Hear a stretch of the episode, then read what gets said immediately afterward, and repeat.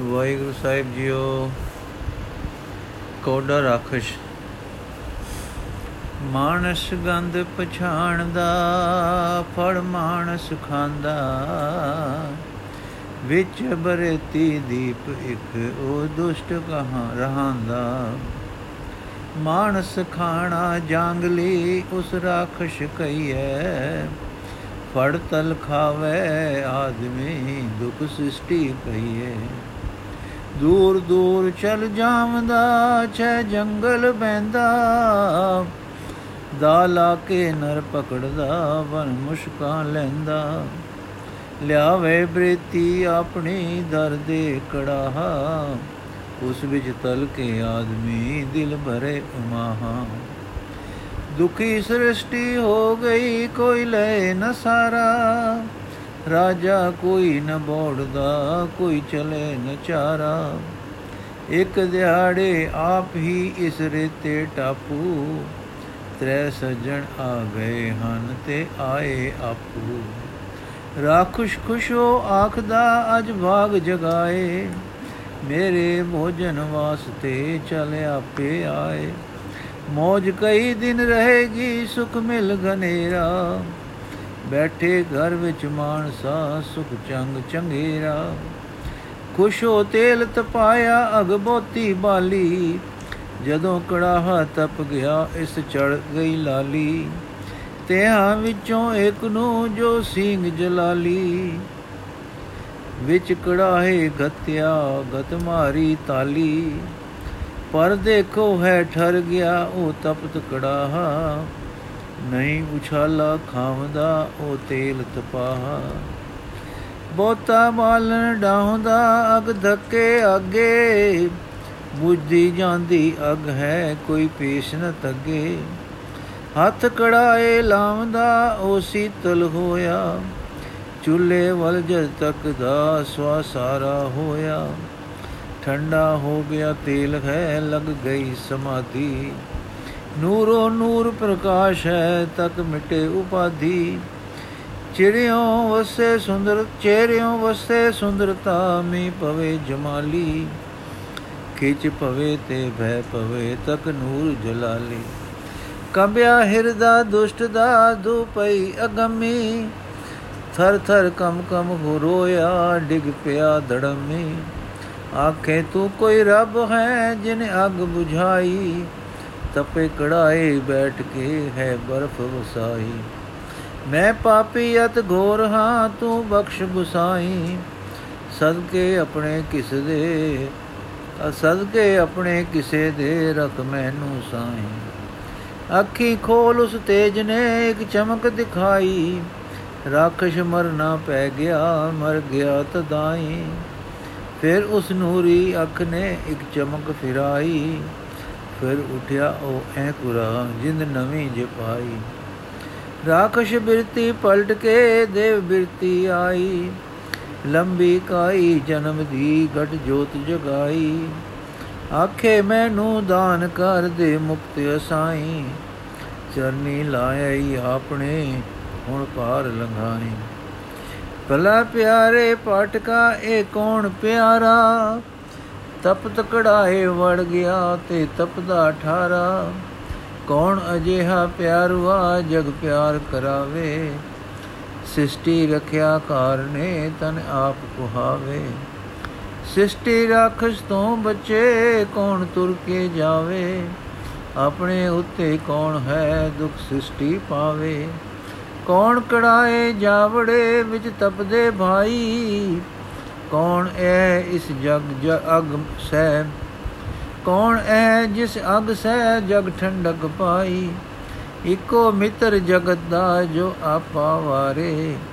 ਇਕੋ ਪ੍ਰੇਮੀ ਜਗਤ ਦਾ ਜੋ ਜਗ ਜਗਤ ਉਬਾਰੇ ਗੁਰੂ ਨਾਨਕ ਇੱਕ ਇੱਕ ਹੈ ਜੋ ਕੋ ਜੋ ਏਕ ਚ ਕਰਦਾ। ਖੇਦ ਸਹਿ ਤਨ ਆਪਣੇ ਦੁਖ ਦੁਨੀਆ ਹਰਦਾ। ਸਿਸ਼ਟੀ ਰੱਖੀ, ਇੱਕ ਧਿਰ, ਇੱਕ ਦੇ ਇਹ ਬਚਾਇਆ। ਨਰਕਾ ਜਾਂਦਾ ਦੁਸੀ ਰਬ ਰਸਤੇ ਪਾਇਆ। ਗੁਰ ਬਾਬੇ ਫਿਰ ਆਖਿਆ, ਸੁਣ ਸਿਹੋ ਪਿਆਰੇ। ਇਹ ਪਾ ਦਿਓ ਪਾਹੁਲ ਤੂੰ ਇਸ ਨੂੰ ਕਰ ਭਉ ਜਲ ਪਾਰੇ। ਪਾਹੁਲ ਦਿੱਤੀ ਉਸ ਨੂੰ ਨਾਮ ਬਖਸ਼ਿਆ ਸਾਈ। ਜਗ ਸੇਵਾ ਵਿੱਚ ਲਾ ਧਰੇ ਜੋ ਜਗਤ ਬਲਾਈ। ਤੁਸੀਂ ਅਸੀਂ ਵੀ ਪਿਆਰਿਓ ਸਭ ਰਾਖਸ਼ ਆਹੇ। ਰੋਜ਼ ਗੁਰੂ ਨੂੰ ਧਾ ਪਾਵਦੇ ਵਿੱਚ ਤਖਤ ਕੜਾਹੇ। ਰਾਖਸ਼ ਅਸਾ ਸੁਭਾਵ ਹੈ ਦਿਲ ਤਪੇ ਕੜਾਹਾ। ਉਸ ਵਿੱਚ ਗੁਰੂ ਨੂੰ ਯਾਦ ਕਰ ਹਾਂ, ਰੋਜ਼ ਸੁਟਾਹਾਂ ਗੁਰ ਜਾਂਦਾ ਜਦ ਅੰਦਰੇ ਠੰਡ ਪੈਂਦੀ ਭਾਈ। ਤਨ ਤਪਦੇ ਦੀ ਅਗ ਜੋ ਜਟ ਤਦ ਹੋ, ਅਗ ਜੋ ਜਟ ਤਨ ਤਪਦੇ ਦੀ ਅਗ ਜੋ ਝਟ ਪਟ ਬੁਝ ਜਾਈ। ਤਦ ਹੋ ਖੀਵੇ ਆਖੀਏ ਕੀ ਠੰਡਕ ਆਈ। ਸੜਦੇ ਸਾਹ ਪਰ ਗੁਰਾਂ ਨੇ ਤਨ ਜਲਣ 부ਝਾਈ ਆਵਣ ਜਾਣ ਰਹਿਓ ਤਪਤ ਕੜਾਹਾ 부ਝ ਗਿਆ ਗੁਰ ਸੀਤਰ ਨਾਮ ਦਿਓ। ਇਹ ਨਾ ਜਾਣੋ ਤਦ ਹੀ ਗੁਰ ਅਗ 부ਝਾਈ ਤਪਤ ਕੜਾਹਾ ਠਾਰ ਕੇ ਸੀ ਸਿਸ਼ਟ ਤਰਾਈ।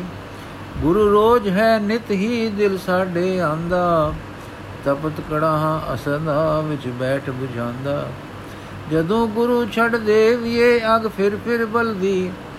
ਜੋ ਗੁਰ ਰਖੀਏ ਅੰਦਰੇ, ਤਦ 부ਝਦੀ ਬਲਦੀ। ਠੰਡੇ ਪਿਆਰੇ ਗੁਰੂ ਨੂੰ ਨਿਤ ਹਿਰਦੈ ਵਸਾਓ, ਦੇਵ ਰਹੋ ਨਿਤ ਧਰਮ ਦੇ ਸੁਖ ਅਰਸੀ ਪਾਓ। ਠੰਡੇ ਪਿਆਰੇ ਗੁਰੂ ਨੂੰ ਨਿਤ ਹਿਰਦੈ ਵਸਾਓ। ਦੇਵ ਰਹੋ ਨਿਤ ਕਰਮ ਦੇ ਸੁਖ ਅਰਸੀ ਪਾਓ। ਇਥੋਂ ਟੁਰ ਕੇ ਜਾਪਦਾ ਹੈ ਕਿ ਕਿਨਾਰੇ ਦੇ ਕਿਸੇ ਹੋਰ ਟਾਪੂ ਵਿੱਚ ਸਤਗੁਰਾਂ ਦੀ ਸਿੱਧਾ ਨਾਲ ਭੇਟ ਹੋਈ ਹੈ। ਉਹਨਾਂ ਨੇ ਉਹ ਆਪਣੇ ਪ੍ਰਸ਼ਨ ਕੀਤੇ ਹਨ ਕਿ ਗ੍ਰਸਥ ਦੇ ਵਿੱਚ ਰਹਿ ਕੇ ਕਿਵੇਂ ਕਲਿਆਣ ਹੋ ਸਕਦੀ ਹੈ। ਪੁਰਾਣ ਤਿਆਗ ਬੰਦ ਦਾ ਬਾਸ, ਹਠ ਜੋਗ ਤੇ ਤਾੜੀਆਂ ਮੁਦਰਾ, ਇਹਨਾਂ ਬਿਨਾ ਕਿਵੇਂ ਸਮਾਧੀ ਹੋ ਸਕਦੀ ਹੈ? ਸਤਗੁਰਾਂ ਨੇ ਜੋ ਉੱਤਰ ਦਿੱਤੇ ਸੇ, ਸੋ ਆਪਨੇ ਆਪਣੇ ਸ਼ਬਦ ਰਚ ਕੇ ਉਹਨਾਂ ਵਿੱਚ ਦੱਸੇ ਹਨ। ਉਹ ਸਾਖੀ ਦੇ ਸ਼ਬਦਾਂ ਦਾ ਵੇਰਵਾ, ਇਸ ਦਾ, ਇਹ ਇਹ ਪ੍ਰਸੰਗ ਇਸ ਪ੍ਰਕਾਰ ਹੈ। ਇਸ ਉਦਾਸੀ ਵਿੱਚ ਗੁਰੂ ਜੀ ਦੇ ਨਾਲ ਸ਼ੈਦੋਂ ਤੇ ਸਿੰਘੋਂ ਦੋ ਸਿੱਖ ਸੇ। ਪ੍ਰਾਤਨ ਜਨਮ ਸਾਖੀ ਵਿੱਚ ਇਹ ਵਾਰਤਾ ਧਨਾਸ਼ਰੀ ਦੇਸ਼ ਦੀ ਦੱਸੀ ਹੈ ਤੇ ਕੜਾਏ ਵਿੱਚ ਬੈਠਣਾ ਗੁਰੂ ਬਾਬੇ ਦਾ ਹੀ ਲਿਖਿਆ ਹੈ। ਹੋਰਨਾਂ ਲੇਖਾਂ ਨੇ ਰਾਕਸ਼ ਦਾ, ਲੇਖਕਾਂ ਨੇ ਰਾਕਸ਼ ਦਾ ਨਾਮ ਕੋਡਾ ਦਿੱਤਾ ਹੈ ਤੇ ਕੜਾਏ ਵਿੱਚ ਪੈਣਾ ਭਾਈ ਮਰਦਾਨੇ ਦਾ ਤੇ ਸਤਿਗੁਰੂ ਜੀ ਦੀ ਮਿਹਰ ਦ੍ਰਿਸ਼ਟੀ ਨਾਲ ਕੜਾਏ ਦਾ ਠੰਡਾ ਹੋਣਾ ਲਿਖਿਆ ਹੈ। ਤਵਾਰੀ ਖਾਲਸਾ ਵਿੱਚ ਇਹ ਵਾਕਿਆ ਬੀਲਾਂ ਦੇ ਦੇਸ਼ ਹੋਇਆ ਦੱਸਿਆ ਹੈ।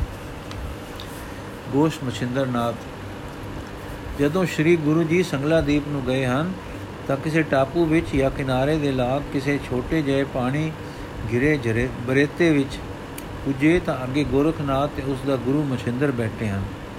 ਗੁਰੂ ਜੀ ਨੂੰ ਦੂਰੋਂ ਦੇਖ ਕੇ ਮਛਿੰਦਰ ਨੇ ਪੁੱਛਿਆ, ਗੋਰਖ, ਕੌਣ ਆ ਰਹੇ ਹਨ? ਗੋਰਖ ਨੇ ਕਿਹਾ, ਜੀ, ਗੁਰੂ ਨਾਨਕ ਹੈ, ਨਾਲ ਦੋ ਸਿੱਖ ਹਨ। ਮਛਿੰਦਰ ਖੁਸ਼ ਹੋਇਆ ਤੇ ਅਚਾ, ਆਦਰ ਦੇ ਕੇ ਆਦੇਸ਼ ਕੀਤਾ ਸੁਖ ਸਾਂਦ ਆਪੇ ਵਿੱਚ ਪੁੱਛ ਕੇ ਬਹਿ ਗਏ, ਤਾਂ ਮਛਿੰਦਰ ਨੇ ਪੁੱਛਿਆ, ਹੈ ਗੁਰੂ ਨਾਨਕ, ਸਾਗਰ ਵਿੱਚ ਬੈਠੇ ਹਾਂ, ਦੇਖੋ, ਜੋ ਕੋਈ ਸਾਗਰ ਵਿੱਚ ਜਿਉਂਦਾ ਪੈ ਜਾਏ ਤਾਂ ਡੁੱਬ ਜਾਂਦਾ ਹੈ। ਜੇ ਮਰ ਕੇ ਪਵੇ ਤਾਂ ਤਰਦਾ ਹੈ। ਪਰ ਐਦਾਂ ਦਾ ਤਰਿਆ ਭਾਵੇਂ ਡੁੱਬਾ ਮੁਰਦਾ ਹੀ ਹੁੰਦਾ ਹੈ। ਤੂੰ ਦੱਸ ਕਿ ਇਹ ਸਾਗਰ ਕੀਕੂ ਤਰੀਏ, ਜੋ ਤਰਿਆ ਵੀ ਜਾਏ ਤੇ ਤਾਰੂ ਜਿੰਦਾ ਵੀ ਰਹੇ। ਸ੍ਰੀ ਗੁਰੂ ਜੀ ਬੋਲੇ, ਹੈ ਜੋਗੀ ਜੋਗੀ ਰਾਜ, ਜਲ ਉੱਤੇ ਤਰਨਾ ਸਿੱਖੋ। ਪਹਿਲਾਂ ਤਾਰੀ ਹੱਥਾਂ ਪੈਰਾਂ ਦੇ ਜ਼ੋਰ ਨਾਲ ਆਉਂਦੀ ਹੈ। ਤਦੋਂ ਤਾਰੂ ਹੋ ਜਾਏ, ਜਦੋਂ ਤਾਰੂ ਹੋ ਜਾਏ ਤਾਂ ਫਿਰ ਮੁਰਦਾ ਤਾਰੀ ਸਿੱਖਦਾ ਹੈ। ਇਸ ਤਾਰੀ ਦੇ ਆਇਆ ਬਿਨਾ ਯਤਨ ਤਰਦਾ ਹੈ। ਜਿਵੇਂ ਮੁਰਦਾ ਬਿਨਾ ਯਤਨ ਤਰਦਾ ਹੈ ਤੇ ਫਿਰ ਤਰਨਹਾਰ ਜਿਉਂਦਾ ਵੀ ਰਹਿੰਦਾ ਹੈ। ਪਰ ਇਹ ਜੋਗੀ ਜਨੋ, ਇਹ ਵੀ ਸੋਚੋ ਨਾ ਕਿ ਤਰਨਾ ਕਿਸ ਵਾਸਤੇ ਹੈ। ਇਉਂ ਤਰਨਾ ਤਾਂ ਇੱਕ ਮਨ ਦਾ ਚਾਹ ਹੈ, ਸਰੀਰ ਦੀ ਕਸਰਤ ਹੈ। ਕਿਸੇ ਪ੍ਰਯੋਜਨ ਲਈ ਤਰਨਾ ਚਾਹੀਏ। ਮਛਿੰਦਰ, ਇਸ ਲਈ ਕਿ ਸਰੀਰ ਅਰੋਗ ਰਹੇ, ਉਮਰ ਲੰਮੀ ਹੋਵੇ, ਆਪਣੇ ਸਰੂਪ ਵਿੱਚ ਟਿੱਕੇ, ਜਗਤ ਵਿੱਚ ਭਲੀ ਬੀਤੇ। ਗੁਰੂ ਜੀ, ਇਸ ਗੱਲ ਲਈ ਤਾਂ ਤੁਸੀਂ ਜਗਤ ਛੱਡ ਦਿੱਤਾ। ਏਕਾਂਤਵਾਸੀ ਹੋ ਕੇ ਯੋਗ ਸਾਧਨਾ ਵਿੱਚ ਲੱਗ ਗਏ। ਸੋ ਤੁਸੀਂ ਤਾਂ ਗ੍ਰਸਤ ਦਾ ਮਾਇਆ ਜਾਲ ਛੋੜ ਛੋੜ ਗਏ। ਤੁਸੀਂ ਹੁਣ ਸੁੱਕੀ ਲੱਤੀ ਤੁਰ ਰਹੇ ਹੋ। ਤੁਹਾਨੂੰ ਤਰਨ ਦੀ ਕੀ ਲੋੜ? ਤੁਹਾਨੂੰ ਤਾਂ ਤੁਰਨ ਦੀ ਲੋੜ ਹੈ। ਮਛਿੰਦਰ ਤਰਬ ਗਿਆ। ਸੋਚੀ ਪੈ ਗਿਆ। ਫਿਰ ਬੋਲਿਆ, ਭਲਾ ਤਰਨਾ ਕਿਸ ਨੂੰ ਲੋੜੀਂਦਾ ਹੈ? ਬਹੁਜਲ ਕਿਸ ਦੇ ਅੱਗੇ ਹੈ? ਗੁਰੂ ਜੀ, ਇਹ ਤਾਂ ਅਸਾਂ ਲੋਕਾਂ ਵਾਸਤੇ ਹੈ। ਜਿਨ੍ਹਾਂ ਨੇ ਆਪਣੇ ਪ੍ਰੀਤਮ ਪਾਸ ਪਹੁੰਚਣਾ ਹੈ। ਜਿਨ੍ਹਾਂ ਦਾ ਮਨੋਰਥ ਆਪੇ ਦਾ ਸੁਖ ਟੋਲਣਾ ਨਹੀਂ, ਪਰ ਸੁੱਖਾਂ ਦੇ ਸੁਆਮੀ ਆਪਣੇ ਪ੍ਰੀਤਮ ਪਾਸ ਅਪੜਨਾ ਹੈ, ਜਿਨ੍ਹਾਂ ਨੂੰ ਇਹ ਲਲਨਾ ਲੱਗ ਰਹੀ ਹੈ ਕਿ ਸਾਡੇ ਪਿਆਰੇ ਦਾ ਦਰ ਜੋ ਕਈ ਦਰਾਂ ਨੂੰ ਲੰਘ ਕੇ ਆਉਂਦਾ ਹੈ ਕਿਵੇਂ ਲੱਭੇ। ਉਸ ਅਸਲੀ ਤੇ ਵਸੇਬੇ ਦੇ ਦਰ ਦੀ ਸਾਨੂੰ ਟੋਲ ਹੈ। ਉਸ ਪ੍ਰੀਤਮ ਦੇ ਪਿਆਰ ਕਾਰਨ ਅਸੀਂ ਉਸ ਦੇ ਦਰ ਲਈ ਉਦਾਸ ਫਿਰ ਰਹੇ ਹਾਂ ਤੇ ਪੁੱਛ ਦੱਸ ਰਹੇ ਹਾਂ ਕਿ ਕੋਈ ਆ ਕੇ ਦੱਸੇ ਕਿ ਜਿਸ ਦਰ ਵਿੱਚ ਉਹ ਪ੍ਰੀਤਮ ਵਸਦਾ ਹੈ, ਉਹ ਕਿਹੜਾ ਦਰ ਕਹਿੰਦਾ ਹੈ। ਮਛਿੰਦਰ, ਉਹ ਦਰ ਆਪਣਾ ਸਰੂਪ ਹੈ। ਗੁਰੂ ਜੀ, ਅਸਾਂ ਤਾਂ ਉਸ ਨੂੰ ਟੋਲਣਾ ਹੈ, ਜੋ ਆਪੇ ਦਾ ਪਰਮ ਆਪਾ ਹੈ ਜਿਸ ਨੂੰ ਕਰਤਾ ਪੁਰਖ ਕਰਕੇ ਜਾਤਾ ਤੇ ਪਿਆਰਿਆ ਪਿਆਰਿਆ ਹੈ। ਅਸਾਂ, ਉਸ ਦਾ ਅਸਾਂ ਦਰ ਲੱਭਣਾ ਹੈ, ਜਿੱਥੇ ਬੈਠ ਕੇ ਪਿਆਰਾ ਸਭ ਦੀ ਸੰਭਾਲ ਕਰਦਾ ਹੈ। ਮਛਿੰਦਰ, ਫਿਰ ਤੁਹਾਡੇ ਖਿਆਲ ਵਿੱਚ ਉਹ ਕਿੱਥੇ ਵਸਦਾ ਹੈ? ਗੁਰੂ ਜੀ, ਸਾਡਾ ਪ੍ਰੀਤਮ ਪੁਰਖ ਜਿਸ ਆਸਣ ਤੇ ਵਿਰਾਜਮਾਨ ਹੈ, ਉਸ ਦਾ ਨਾਮ ਹੈ ਸਤ। ਇਹ ਆਸਣ ਜਿਸ ਘਰ ਵਿੱਚ ਲੱਗ ਰਿਹਾ ਹੈ, ਉਸ ਦੇ ਦਰਵਾਜ਼ੇ ਦਾ ਨਾਮ ਹੈ ਦੁੱਖ। ਉਸ ਨੂੰ ਦੋ ਤਖਤੇ ਲੱਗੇ ਹੋਏ ਹਨ, ਐਸੇ ਹਨ ਕਿ ਮਾਨੋ ਜੜੇ ਹੋਏ ਹਨ। ਉਹਨਾਂ ਦਾ ਨਾਮ ਹੈ ਆਸਾ ਤੇ ਅੰਦੇਸਾ। ਫਿਰ ਇਸ ਦਰਵਾਜ਼ੇ ਅੱਗੇ ਜੋ ਪਹਿਰੇਦਾਰ ਹੈ ਉਸ ਦਾ ਨਾਮ ਹੈ ਰੋ, ਮਤਲਬ ਗੁੱਸਾ। ਇਸ ਦੇ ਉਦਾਲੇ ਇੱਕ ਖਾਈ ਹੈ ਜੋ ਜਲ ਨਾਲ ਭਰੀ ਗਈ ਭਰ ਰਹੀ ਹੈ ਤੇ ਉਸ ਦਾ ਨਾਮ ਹੈ ਮਾਇਆ। ਇਸ ਪਾਣੀ ਦੇ ਵਿਚਾਲੇ ਸਾਡੇ ਪ੍ਰੀਤਮ ਨੇ ਆਪਣੇ ਰਹਿਣੇ ਦਾ ਘਰ ਬਣਾਇਆ ਹੋਇਆ ਹੈ। ਇਸ ਲਈ ਸਾਨੂੰ ਲੋੜ ਹੈ ਤਰਨਾ ਸਿੱਖਣ ਦੀ, ਕਿਉਂਕਿ ਸਾਡਾ ਪ੍ਰਯੋਜਨ ਆਪਾ ਨਿਵਾਰਣ ਤੇ ਬਸ ਨਹੀਂ। ਪਰ ਅਸਾਂ ਪ੍ਰੀਤਮ ਦੇ ਦੇਸ਼, ਪ੍ਰੀਤਮ ਦੇ ਘਰ ਉਸ ਦੇ ਪਾਸ ਪੁੱਜਣਾ ਹੈ। ਮਛਿੰਦਰਤਾ ਤੁਸਾਂ ਦਾ ਮਾਰਗ ਜੋਗ ਨਹੀਂ। ਗੁਰੂ ਜੀ, ਸਾਡਾ ਮਾਰਗ ਪਿਆਰੇ ਨਾਲ ਪ੍ਰੇਮ ਹੈ। ਮਛਿੰਦਰ, ਜਿਸ ਨੂੰ ਤੁਸਾਂ ਡਿੱਠਾ ਨਹੀਂ, ਉਸ ਦੇ ਪ੍ਰੇਮ ਦਾ ਕੀ ਸਰੂਪ ਹੈ? ਗੁਰੂ ਜੀ ਸੁਣ ਕੇ ਪਿਆਰ ਨਾਲ ਨੈਣ ਭਰ ਗਏ। ਗੁਰੂ ਜੀ ਦੇ ਸੁਣ ਕੇ ਪਿਆਰ ਨਾਲ ਨੈਣ ਭਰ ਗਏ। ਨਜ਼ਰਾਂ ਜੋਗੀਆਂ ਤੋਂ ਉੱਠ ਕੇ ਉੱਪਰ ਨੂੰ ਹੋ ਕੇ ਨੈਣ ਅਧ ਖੁੱਲੇ, ਅਧ ਮਿੱਟੇ ਹੁੰਦੇ ਬੰਦ ਹੋ ਗਏ। ਦੋ ਬੂੰਦਾਂ ਗਿਰੀਆਂ ਤੇ ਆਵਾਜ਼ ਆਈ, ਹੈ ਪਿਆਰੇ ਤੇਰਾ ਜਿਹਾ ਤੂੰ ਹੀ ਹੈ, ਤੂੰ ਹੀ ਤੂੰ ਹੀ ਤੂੰ ਹੀ। ਤੇਰੇ ਜਿਹਾ ਹੋਰ ਕੋਈ ਨਹੀਂ, ਤੇਰਾ ਮੈਂ ਅੰਤ ਨਹੀਂ ਪਾਇਆ। ਬਸ ਤੇਰਾ ਨਾਮ ਤੇਰਾ ਨਾਮ ਤਰਬ ਕੇ ਮਨਾ ਉੱਚੀ ਨਹੀਂ ਬੋਲਣਾ, ਕਿਸ ਨੂੰ ਬੋਲ ਕੇ ਸੁਣਾਉਣਾ ਹੈ? ਮਨ ਮਨ ਵਿੱਚ ਹੀ ਰਹੋ, ਪਿਆਰ ਮਨ ਵਿੱਚ ਹੀ ਰਹੇ, ਉਹ ਜਾਣੀ ਜਾਣ ਹੈ, ਆਪ ਜਾਣਦਾ ਹੈ, ਆਪ ਹੀ ਮੇਰਾ ਕਰਦਾ ਹੈ। ਇਹ ਉਚਾਰਦੇ ਆਪ ਚੁੱਪ ਹੋ ਗਏ, ਪਰ ਕੁਝ ਕਾਲ ਚੁੱਪ ਵਰਤੀ ਰਹੀ, ਜਦ ਆਪ ਦੇ ਫਿਰ ਨੈਣ ਖੁੱਲੇ ਤਾਂ ਮਚਿੰਦਰ ਬੋਲਿਆ ਅਸੀਂ ਵੀ ਤਾਂ ਅਲਖ ਅਲਖ ਉਸੇ ਇੱਕ ਨੂੰ ਆਖਦੇ ਹਾਂ, ਫ਼ਰਕ ਕਿੱਥੇ ਹੈ? ਗੁਰਜੀ ਜੋਗੀ ਜੀ, ਜਦ ਤਾਈਂ ਇਸ ਦੇ ਅੰਦਰ ਚਾਹੇ ਇਹ ਮਾਇਆਧਾਰੀ ਹੈ ਤੇ ਚਾਹੇ ਜੋਗੀ ਜਤੀ ਗਿਆਨੀ ਹੈ, ਆਸਾ ਤੇ ਅੰਦੇਸਾ ਹਨ, ਤਦ ਤੱਕ ਇੱਕ ਦਾ ਕਹਿਣਾ ਕੀ ਅਰਥ ਰੱਖਦਾ ਹੈ? ਆਸਾ ਤੇ ਅੰਦੇਸੇ ਅਲਖ ਅਲਖ ਕਹਿਣ ਨੂੰ ਜਾਂ ਵਾਹਿਦਾਨੀਅਤ ਦੇ ਕੁਕਣ ਨੂੰ ਅੱਗੇ ਨਹੀਂ ਵਧਣ ਦਿੰਦੇ। ਪਰ ਜੇ ਆਸਾ ਵਿੱਚ ਨਿਰਾਸ਼ ਰਹੇ, ਤਾਂ ਉਹ ਪ੍ਰੀਤਮ ਜੋ ਇੱਕ ਹੈ, ਮਿਲ ਪੈਂਦਾ ਹੈ। ਆਸਾ ਇੱਕ ਪਿਆਰੇ ਦੇ ਮਿਲਣ ਦੀ ਰੱਖੋ। ਬਾਕੀ ਸੰਸਾਰਕ ਲੋੜਾਂ ਦੀ ਆਸ ਨਾ ਚਿਤਵੇ। ਅੰਦੇਸ਼ਾ ਇਸ ਗੱਲ ਦਾ ਰਹੇ ਕਿ ਮੇਰਾ ਮਨ ਹਰ ਪ੍ਰੀਤਮ ਦੇ ਪਿਆਰ ਤੋਂ, ਨਾਮ ਸਿਮਰਨ ਤੋਂ ਮਤੇ ਉਕ ਜਾਵੇ। ਹੋਰ ਜਗਤ ਦੇ ਭੈ ਤੋਖਲੇ ਦੂਰ ਕਰੋ ਕਿ ਜੋ ਕੁਝ ਸਾਈ ਕਰੇਗਾ, ਸੋ ਚੰਗਾ ਕਰੇਗਾ। ਇਹੋ ਮਨ ਲਿਵ ਵਿੱਚ ਜਾਂਦਾ ਹੈ ਤੇ ਤੋਖਲੇ ਸਾਰੇ ਬਿਲਾ ਜਾਂਦੇ ਹਨ। ਇਹ ਜੋਗੀ, ਸਾਗਰ ਜੋ ਅਸਾਂ ਕਿਹਾ ਹੈ, ਮਾਇਆ ਜਲ ਖਾਈ ਰੂਪ, ਉਹ ਐਉਂ ਤਰੀਦਾ ਹੈ। ਹਾਂ ਐਉਂ ਤਰੀਦਾ ਹੈ, ਜਿਉਂਦਿਆਂ ਤੇ ਤਰਦਿਆਂ ਨਾ ਡੁੱਬੀਦਾ ਹੈ, ਨਾ ਮਰਿੰਦਾ ਹੈ। ਇਸ ਨੂੰ ਆਖਦੇ ਹਨ, ਜਿਉਂਦਿਆਂ ਮਰਨਾ। ਮਛਿੰਦਰ ਬੋਲਿਆ ਇਹ ਸੁਭਾਗ ਤਪੇ, ਜੀਵ ਤਾਂ ਆਸਾ ਵਿੱਚ ਰਹਿ ਸਕਦਾ ਹੈ, ਜਾਂ ਨਿਰਾਸ਼ਾ ਵਿੱਚ। ਆਸ ਵਿੱਚ ਨਿਰਾਸ਼ ਰਹਿਣਾ ਅਨਬਣ ਹੈ। ਜੀਵ ਆਸਾ ਵਿੱਚ ਜਿਉਂਦਾ ਹੈ, ਇੱਕ ਦੂਸਰਾ ਇੱਕ ਦੂਸਰੇ ਦਾ ਆਸਰਾ ਹੈ। ਸਭ ਦੀ ਆਸ ਉਮੀਦ ਟਿਕ ਰਹੀ ਹੈ, ਇੱਕ ਦੂਜੇ ਤੇ। ਮਾਂ ਬੱਚਾ ਪਾਲ ਰਹੀ ਹੈ ਕਿ ਵੱਡਾ ਹੋ ਕੇ ਸੁਖ ਦੇਵੇਗਾ। ਵਪਾਰੀ ਵਪਾਰ ਕਰ ਰਿਹਾ ਹੈ ਕਿ ਕਮਾਇਆ ਧਨ ਸੁਖ ਦੇਵੇਗਾ। ਅਸੀਂ ਜੋਗੀ ਲੋਕ ਨਿਰਾਸ਼ਤਾ ਵਿੱਚ ਹਾਂ ਕਿ ਜਗਤ ਮਿਥਿਆ ਹੈ। ਇਸ ਦੇ ਰਸਾਂ ਕਸਾਂ ਭੋਗਾਂ ਦਾ ਅੰਤ ਪੱਲੇ ਅੰਤ ਪੱਲੇ ਕੁਝ ਨਹੀਂ। ਸੋ ਬਨਾਂ ਵਿੱਚ ਵਸਦੇ ਹਾਂ ਤੇ ਨਿਰਾਸ਼ ਬਲਾਉਂਦੇ ਹਾਂ। ਇਹ ਤਿਆਗ ਮਾਰਗ ਗ੍ਰਸਤ ਵਿੱਚ ਨਹੀਂ ਹੋ ਸਕਦਾ। ਇਸ ਲਈ ਘਰ ਛੱਡਣਾ ਜ਼ਰੂਰੀ ਹੈ। ਤੁਸੀਂ ਗੱਲਾਂ ਤਾਂ ਜੁੜੇ ਹੋ ਜੋਗੀ ਦੀਆਂ ਕਰਦੇ ਹੋ, ਪਰ ਜੋਗੀ ਦਾ ਵੇਖ ਨਹੀਂ, ਸਿੰਗੀ, ਝੋਲੀ ਆਦ ਕੋਈ ਜੋਗੀਆਂ ਦਾ ਚਿੰਨ ਨਹੀਂ। ਕਿਸ ਪ੍ਰਕਾਰ ਤੁਸੀਂ ਸੋਧਦੇ ਹੋ, ਸੇਧਦੇ ਹੋ ਅਸੇਧ ਮਨ ਨੂੰ? ਮੇਰੀ ਜਾਚੇ ਤੁਸੀਂ ਗੁਰੂ ਕਰੋ ਤੇ ਵੇਖ ਲਓ ਤਾਂ ਨਿਰਾਸ਼ਾ ਵਿੱਚ ਆਓਗੇ। ਗੁਰੂ ਜੀ ਯੋਗੀ ਜੀ, ਗ੍ਰਸਥ ਛੱਡ ਕੇ ਫਿਰ ਉਹਨਾਂ ਗ੍ਰਸਤੀਆਂ ਦੇ ਦੁਆਰੇ ਜਾ ਕੇ ਮੰਗਣਾ ਕਿਵੇਂ ਯੋਗ ਹੈ? ਕਿਵੇਂ ਤਿਆਗ ਤੇ ਨਿਰਾਸ਼ਾ ਹੈ?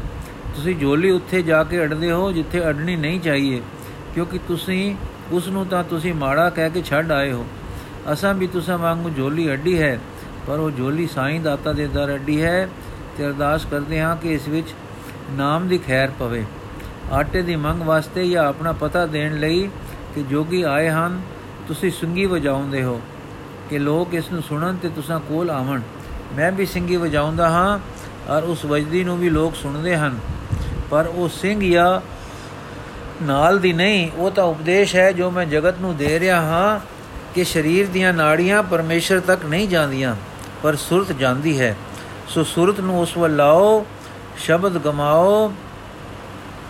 ਅਸਾਂ ਵੀ ਗੁਰੂ ਕੀਤਾ ਹੈ, ਉਹ ਗੋਰਖ ਹੈ। ਗੋਰਖ ਮਤਲਬ ਸ੍ਰਿਸ਼ਟੀ ਦੀ ਰੱਖਿਆ ਕਰਨ ਵਾਲਾ।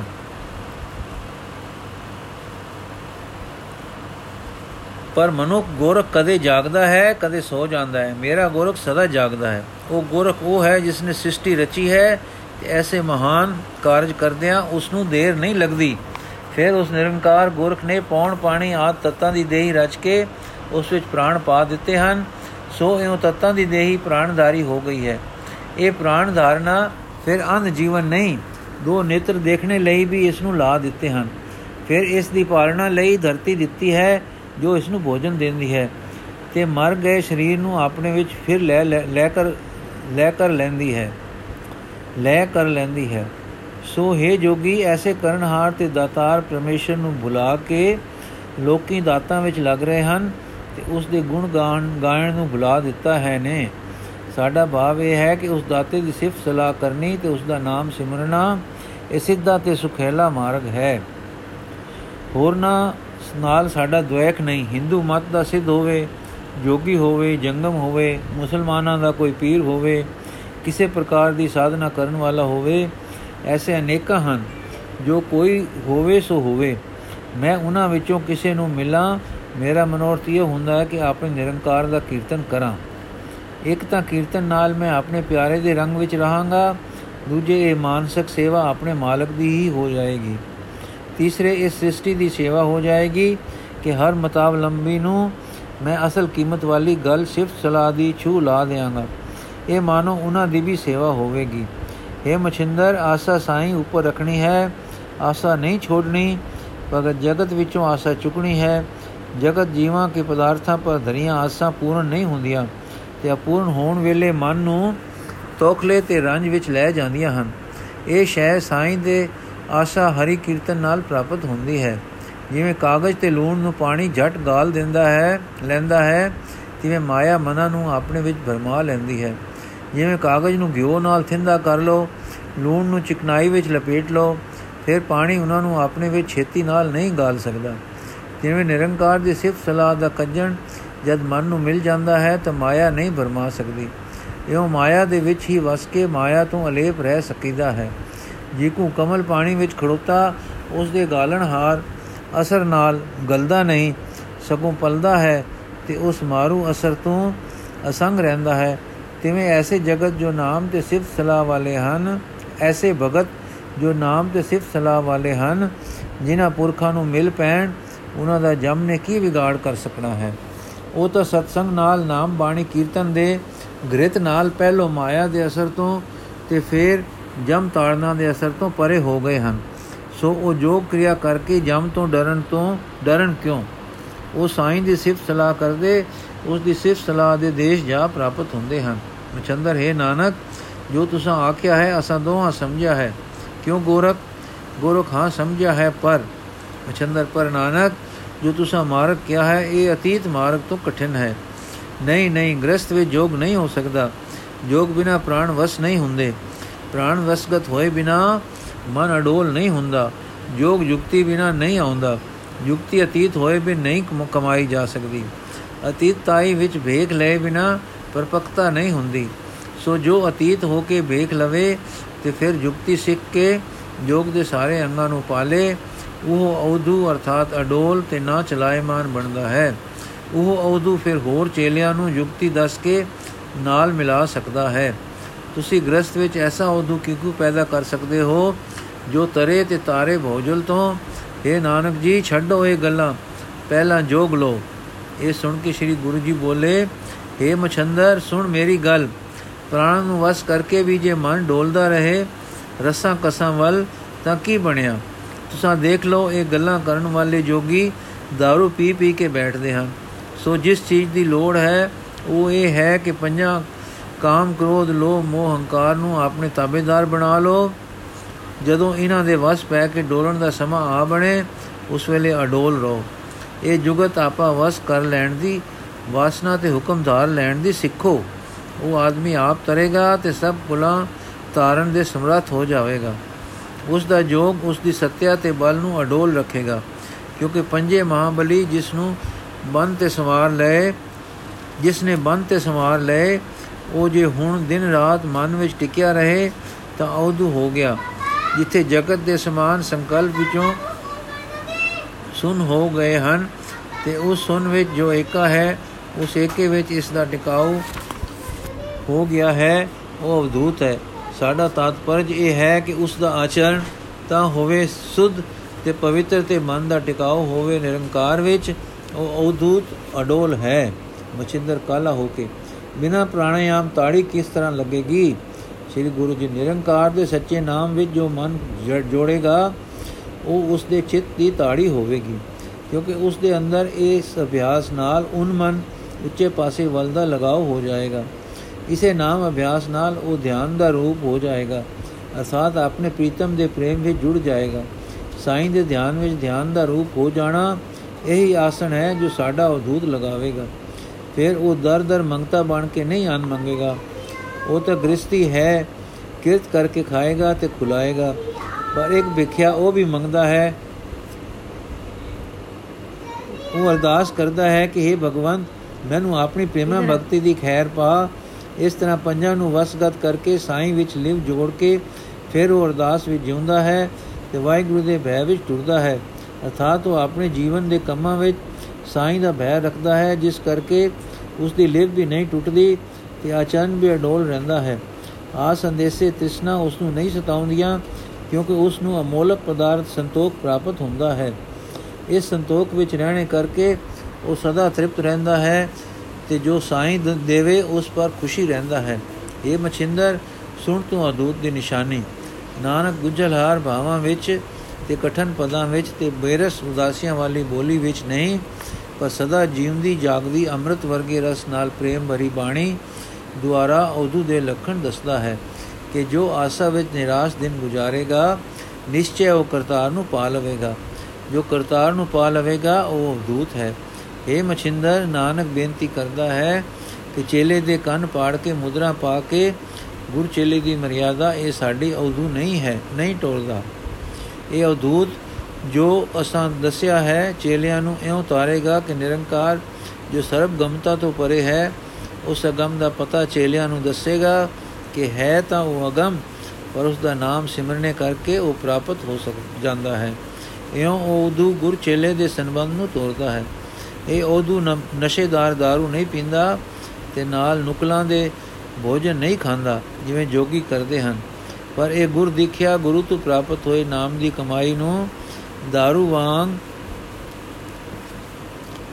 ਆਪ ਪਿੰਦਾ ਹੈ ਤੇ ਇਸ ਇਹੋ ਉਸ ਦਾ ਭੋਜਨ ਹੈ ਇਹੋ दारू ਤੇ ਭੋਜਨ ਉਹ ਚੇਲਿਆਂ ਨੂੰ ਦਿੰਦਾ ਹੈ ਇਹ ਅਦੂਤ ਇੱਕ ਜੋਗੀ ਦੀ ਨਹੀਂ ਛਿਆ ਦਰਸ਼ਨਾ ਦੇ ਸਿਧਾਂਤ ਦੀ ਸੋਝੀ ਨੂੰ ਪ੍ਰਾਪਤ ਕਰ ਲੈਂਦਾ ਹੈ ਸੋ ਹੈ ਮਛਿੰਦਰਾ हे ਗੋਰਾ हे ਮਛਿੰਦਰ हे ਗੋਰਖ ਸਾਡਾ ਮਾਰਗ ਗ੍ਰਸਤ ਉਦਾਸ ਦਾ ਐਉਂ ਟੁਰਦਾ ਹੈ ਇਹ ਸੁਣ ਕੇ ਦੋਏ ਅਚਰਜ ਰਹਿ ਗਏ ਤੇ ਝੁਕ ਗਏ ਐਉਂ ਮਛਿੰਦਰ ਨਾਲ ਗੋਸ਼ ਸੰਪੂਰਨ ਹੋਈ ਜੋਗੀ ਆਪਣੇ ਰਾਹ ਪਏ ਤੇ ਸ੍ਰੀ ਗੁਰੂ ਜੀ ਠੰਡੀ ਠੰਡੀ ਮਿੱਠੀ ਮਿੱਠੀ ਪਰਉਪਕਾਰੀ ਸਮੀਰ ਵਾਂਗੂ ਰਾਜੇ ਸ਼ਿਵਨਾਬ ਨੂੰ ਸੁਖੀ ਕਰਨ ਵਾਸਤੇ ਤੇ ਠੰਡਾ ਪਾਉਣ ਵਾਸਤੇ ਸੰਗਲਾ ਦੀਪ ਨੂੰ ਟੁਰ ਪਏ ਵਾਹਿਗੁਰੂ ਜੀ ਕਾ ਖਾਲਸਾ ਵਾਹਿਗੁਰੂ ਜੀ ਕੀ ਫਤਿਹ